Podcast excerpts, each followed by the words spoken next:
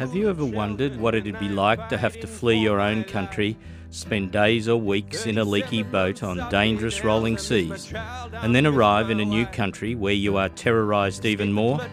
Well, that's the life confronting millions of people in this world who have no choice but to seek asylum. All these people want is a fair go, but here in Australia, our government, in our name, treats these desperate people with cruelty and inhumanity. Here at 3CR, we aim to give these people a voice, a chance to speak out and let you know that they are just like us, people with hopes and aspirations, people who deserve to be treated as we would expect to be treated if we found ourselves in this position. Refugee Radio is the voice of refugees. It's hard to go on living when your future is denied. Good morning and welcome to this bright and sunny Sunday. My name's Amanda and it's a pleasure to be with you on the airwaves for this, our first show for 2016. You're listening to 3CR's Refugee Radio. It's 10 a.m. and I'll be with you for the next half hour. This morning on the show, I'm very excited to be interviewing live in our studio refugee rights activist Carl Florek. Carl is originally from Poland and moved to Australia when he was 6 years old, but has been living in England for the past 15 months. Carl is a long-term activist and has been an active organiser and participant in various campaigns, both in Australia and in England, and is currently involved with the group Australians and Allies Overseas Against Mandatory Detention. He'll be speaking with us today about his perspective and experiences of the refugee rights movement in the UK, as well as the relationship between the anti-war movement and the refugee campaign in England. Express Media is proud to present issue 102 of Voiceworks, Defiance, featuring more of the best fiction, non-fiction, poetry and visual art from young Australians. This issue of Voiceworks takes you from phantasms to canine astronauts, exploring sheep dips and shipwrecks, and is available from all good bookstores and online. If you're a writer or an artist under 25, send us your work. Check out our website, voiceworksmag.com.au. Voiceworks is a 3CR supporter. Welcome to the show, Carl, and thank you for joining us. Thanks a lot, Amanda. Thanks for having me on. And I am very happy to be here and to be in Melbourne on this amazingly warm and scorching morning. It must seem scorching after England. I would also like to point out to our listeners that Carl has the honour of being my first guest who has roused himself to actually come into the studio for a 10 a.m. interview on a Sunday morning. And he flew all the way over from England to be here. So all of those previous guests who live in Brunswick and couldn't make it in, you know who you are. So thank you again for being here. How long have you been involved in Australians and Allies Overseas Against Mandatory Detention? And I guess what was the purpose of the group starting up? Yeah, so Australians and Allies Overseas Against Mandatory Detention is it's a new political project that was launched just a bit over a year ago. I became involved around February last year when we were doing coordinated global actions that really kind of started off fairly spontaneously in different cities around the world. It was actually you, Amanda, who contacted us at one point and said, "Why, yes, it wouldn't it be great if there were solidarity actions around the world?" And it so turned out that really the time was right for it, and there were a lot of. Turns out that there are a lot of Australians overseas in various cities. I mean, in London, in Cambridge, in the US, in New York. We had actions in Berlin, in Geneva. We had a good 30 cities at one point that were participating in some of our solidarity activism. Often very simple actions involving a few people who might be living, studying, or travelling in a place at the time. And we produced a few videos. We produced a few projects that basically we did largely in order to show to ourselves and to the rest of the movement in Australia that actually we can coordinate things like this. But because it is a new project, it's only been around for a year, there's a lot that's that we're looking to do this coming year now, particularly as I guess we see the whole campaign, the whole refugee justice campaign really heating up. And I feel like in the last year that I've been gone, there's been so much that has happened in Australia, and really what we want to do is help amplify some of these developments and help make links with refugee rights activists around the world too, which is very important to actually internationalise our resistance to our government's horrible politics. And so this particular angle, it's not really one that's being explored a whole lot of, I guess, applying pressure from outside Australia, but still on the Australian government. I think it's a really positive step that Australians and Allies Overseas has been formed. One of the things that, and I'm quite sure I'm not the only person who experiences this, is when you talk to people from other countries about Australia, one of the things that we're known for internationally is our refugee policy. And it's met with sheer horror by so many sections of communities outside Australia. And so that this can tap into that, I guess, as well as the Australians who might be travelling or studying overseas, I think, is a really positive step forward. Yet another pressure point, I suppose, that we can be applying some pressure. That's right. And one of the things that really surprised me, in a way, I thought, there's around between 100 and 200,000 Australians that are in London at any one time. And really what I expected in some ways was that we could sort of network with activists who are Australian. And we had managed to do that locally. But what actually really surprised me is just the level of familiarity that a lot of British people have with Australia. And really also the memory of the anti-apartheid movement is really there. And I mean, where we've been staging a lot of our regular protests, we've been doing daytime protests outside of the Australia House, the High Commission there, which is it's a big building, and it's a very busy building, and it is a block from the South African embassy, where of course there was the really big campaign in the 80s and 90s against apartheid. It's a campaign that Jeremy Corbyn was involved in. It's a campaign that is very familiar to a lot of people in Britain. And so when British people, they have connections with Australia in many ways, and if not direct connections through friends or family or other people who they are.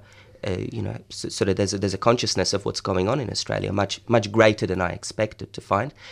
And in a way, I think that kind of way of looking at Australia similarly to, to what was happening in South Africa. Of course, there are very big differences, but I think we can definitely start that conversation across internationally about what is happening in Australia in a way that actually connects to struggles that happen in countries in other countries like Britain.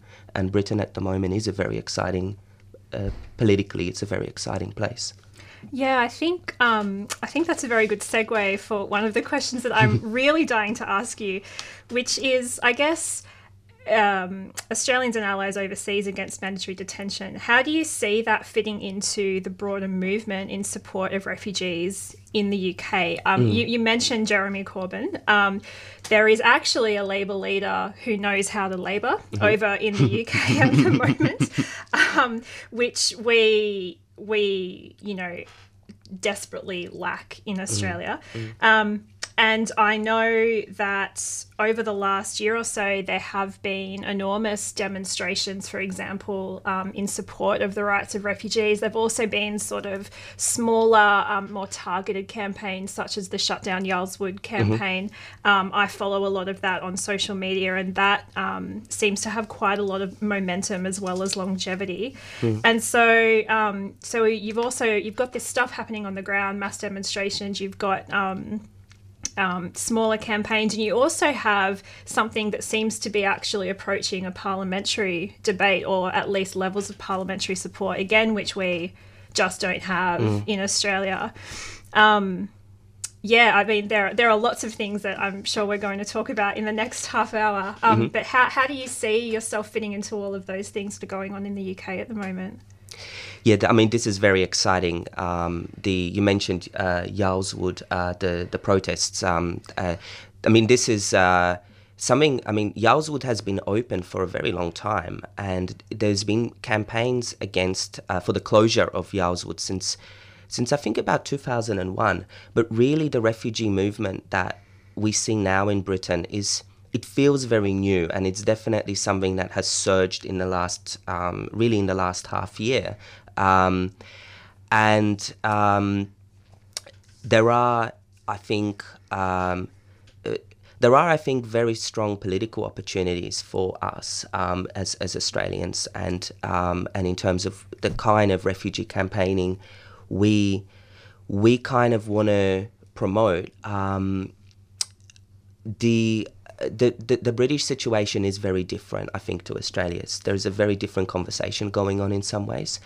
The experience of, I guess, free movement across Europe is a lived experience. So people actually kind of understand it on some level as to what migration within Europe looks like and how that functions and how that sort of supports different countries in different ways. And then, of course, there's a reaction against that too. So it's kind of coming from a slightly different place. What's been kind of the building, I guess, the sort of foundation of this surge recently? I mean, it's the crisis in Syria on the one hand, but also the ongoing humanitarian disaster in Calais, and that has seen a huge outpouring of solidarity and people organising themselves at the local community level to basically run aid convoys to Calais and to assist in various ways with people's survival there. So it's happening under quite difficult circumstances, and I feel though that the intersections that we have are amazingly strong. I mean, Yarl's Wood is run by Serco. So sorry, just for our listeners who may not know, Yarl's Wood is a detention centre that operates in the UK. Sorry. That's right. It's actually technically a detention removal centre. So people get placed there right before they're meant to be deported, and they fight while they're in there to stay. So there's legal, there's sort of legal avenues that people can pursue, and sometimes people are there for a very long time. Movement for Justice is a group that's been leading convergences outside Yarl's Wood, and a lot of former detainees are involved in that movement. A lot of African women are involved in the movement, and it is a very exciting thing to see now. Because it's a Serco-run centre, and because Serco is a British company, and Serco has also benefited from a lot of conservative outsourcing policies, tying with austerity and budget cuts and ways of selling off bits of the health system to the highest bidder. And I mean, things like that have been. Serco is not in a great position, I would say, in some ways, given that. Virtually the entirety of their profits now rely on their Australian detention centres. So I think British people would be very interested, British activists would be very interested to connect up with what we're doing here in a way, and we should be having those conversations about how we can actually do things like campaign against Serco across, have a multinational strategy that sort of... that we use against Serco. So I mean, I feel that there's very many opportunities of that sort that we can think about and talk about. Yeah, absolutely. And I think as well, one thing you mentioned is a really important point, sort of the increased collaboration and internationalization of activists.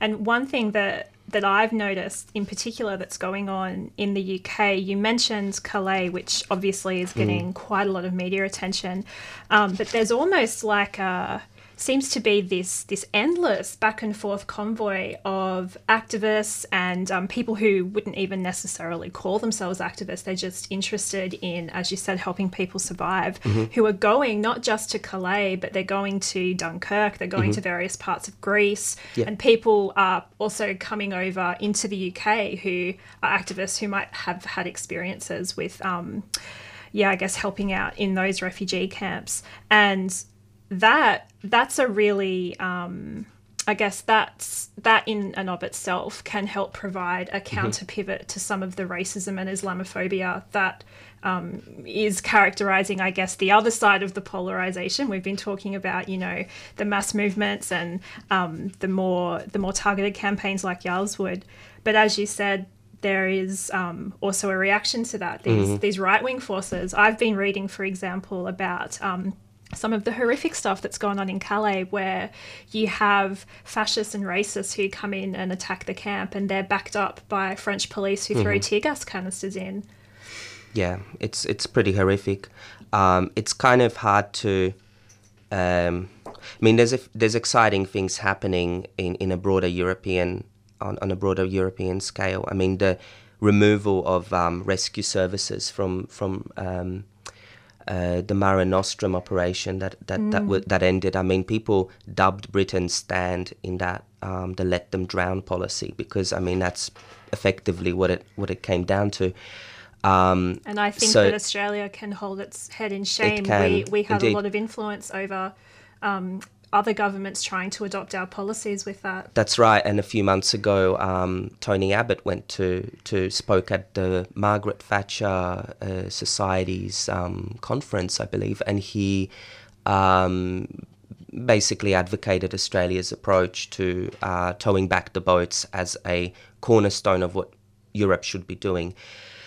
Now, I mean, things in Europe are bad enough, and people are drowning at sea already, largely as a result of the withdrawal of rescue services. And I mean, the interesting thing is what's happening as a result. And I mean, one of the things that's happening is that there's an increasing number of civil rescue operations that have been kind of almost crowdfunded by people and big.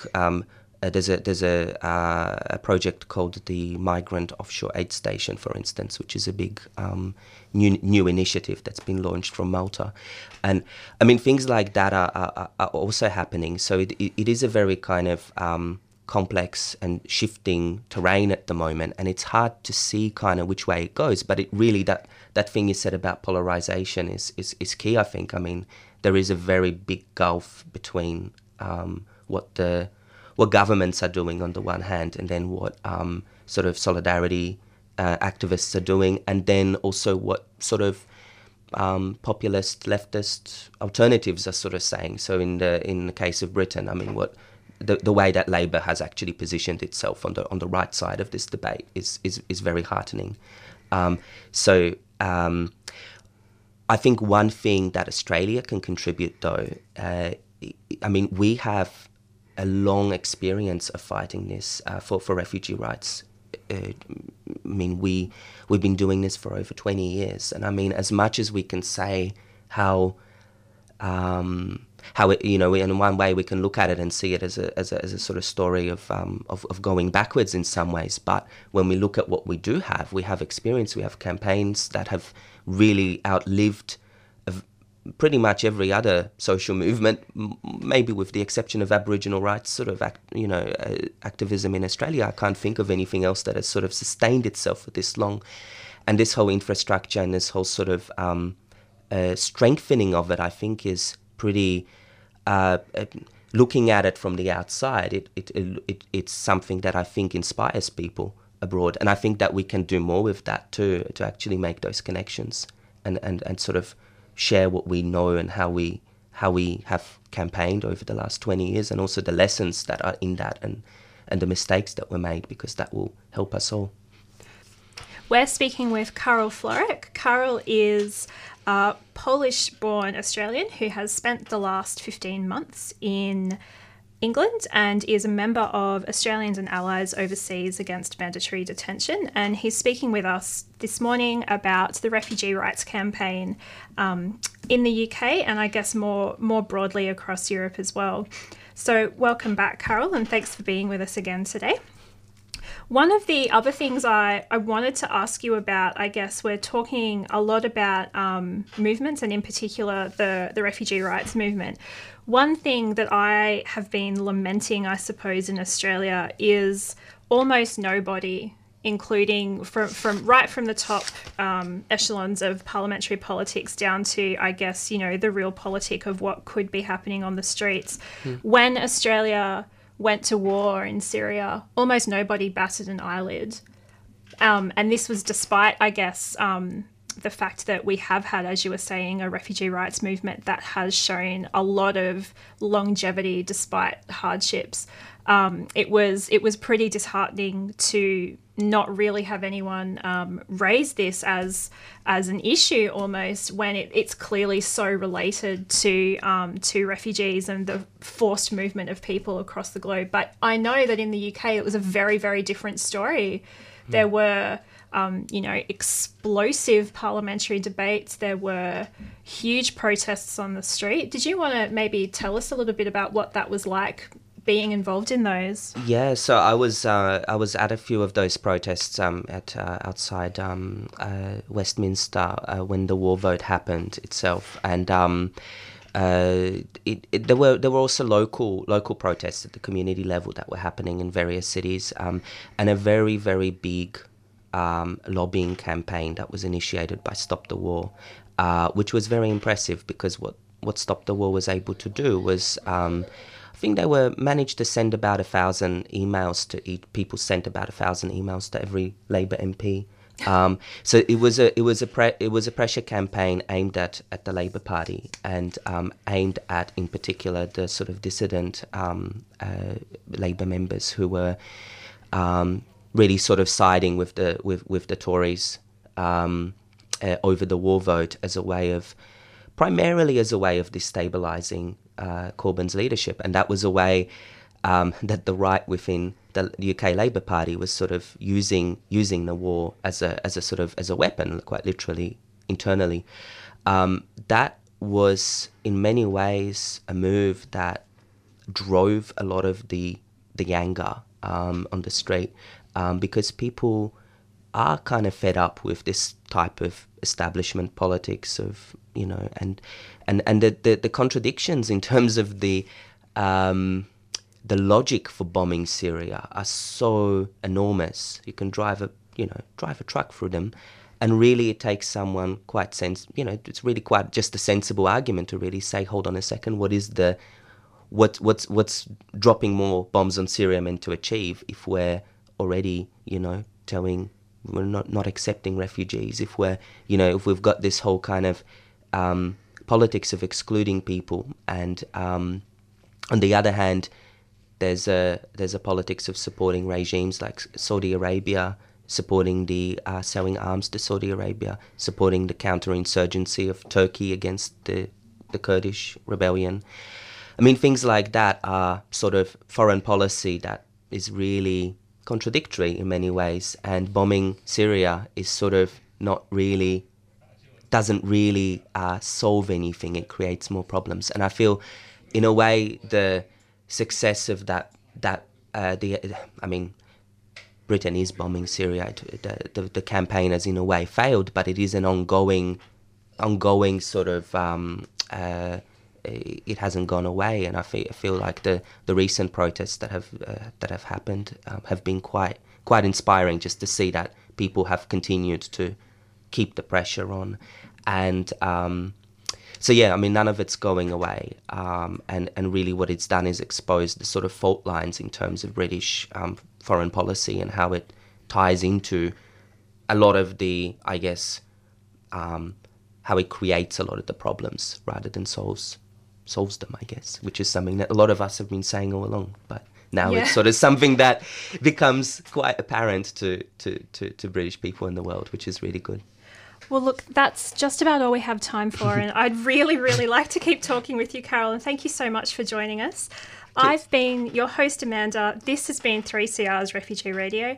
And to take us out, this is from a compilation called Songs for Desert Refugees, which showcases Malian bands. This is by Tinariwen, and the song is called Amu Idrat Asuf Dalwa.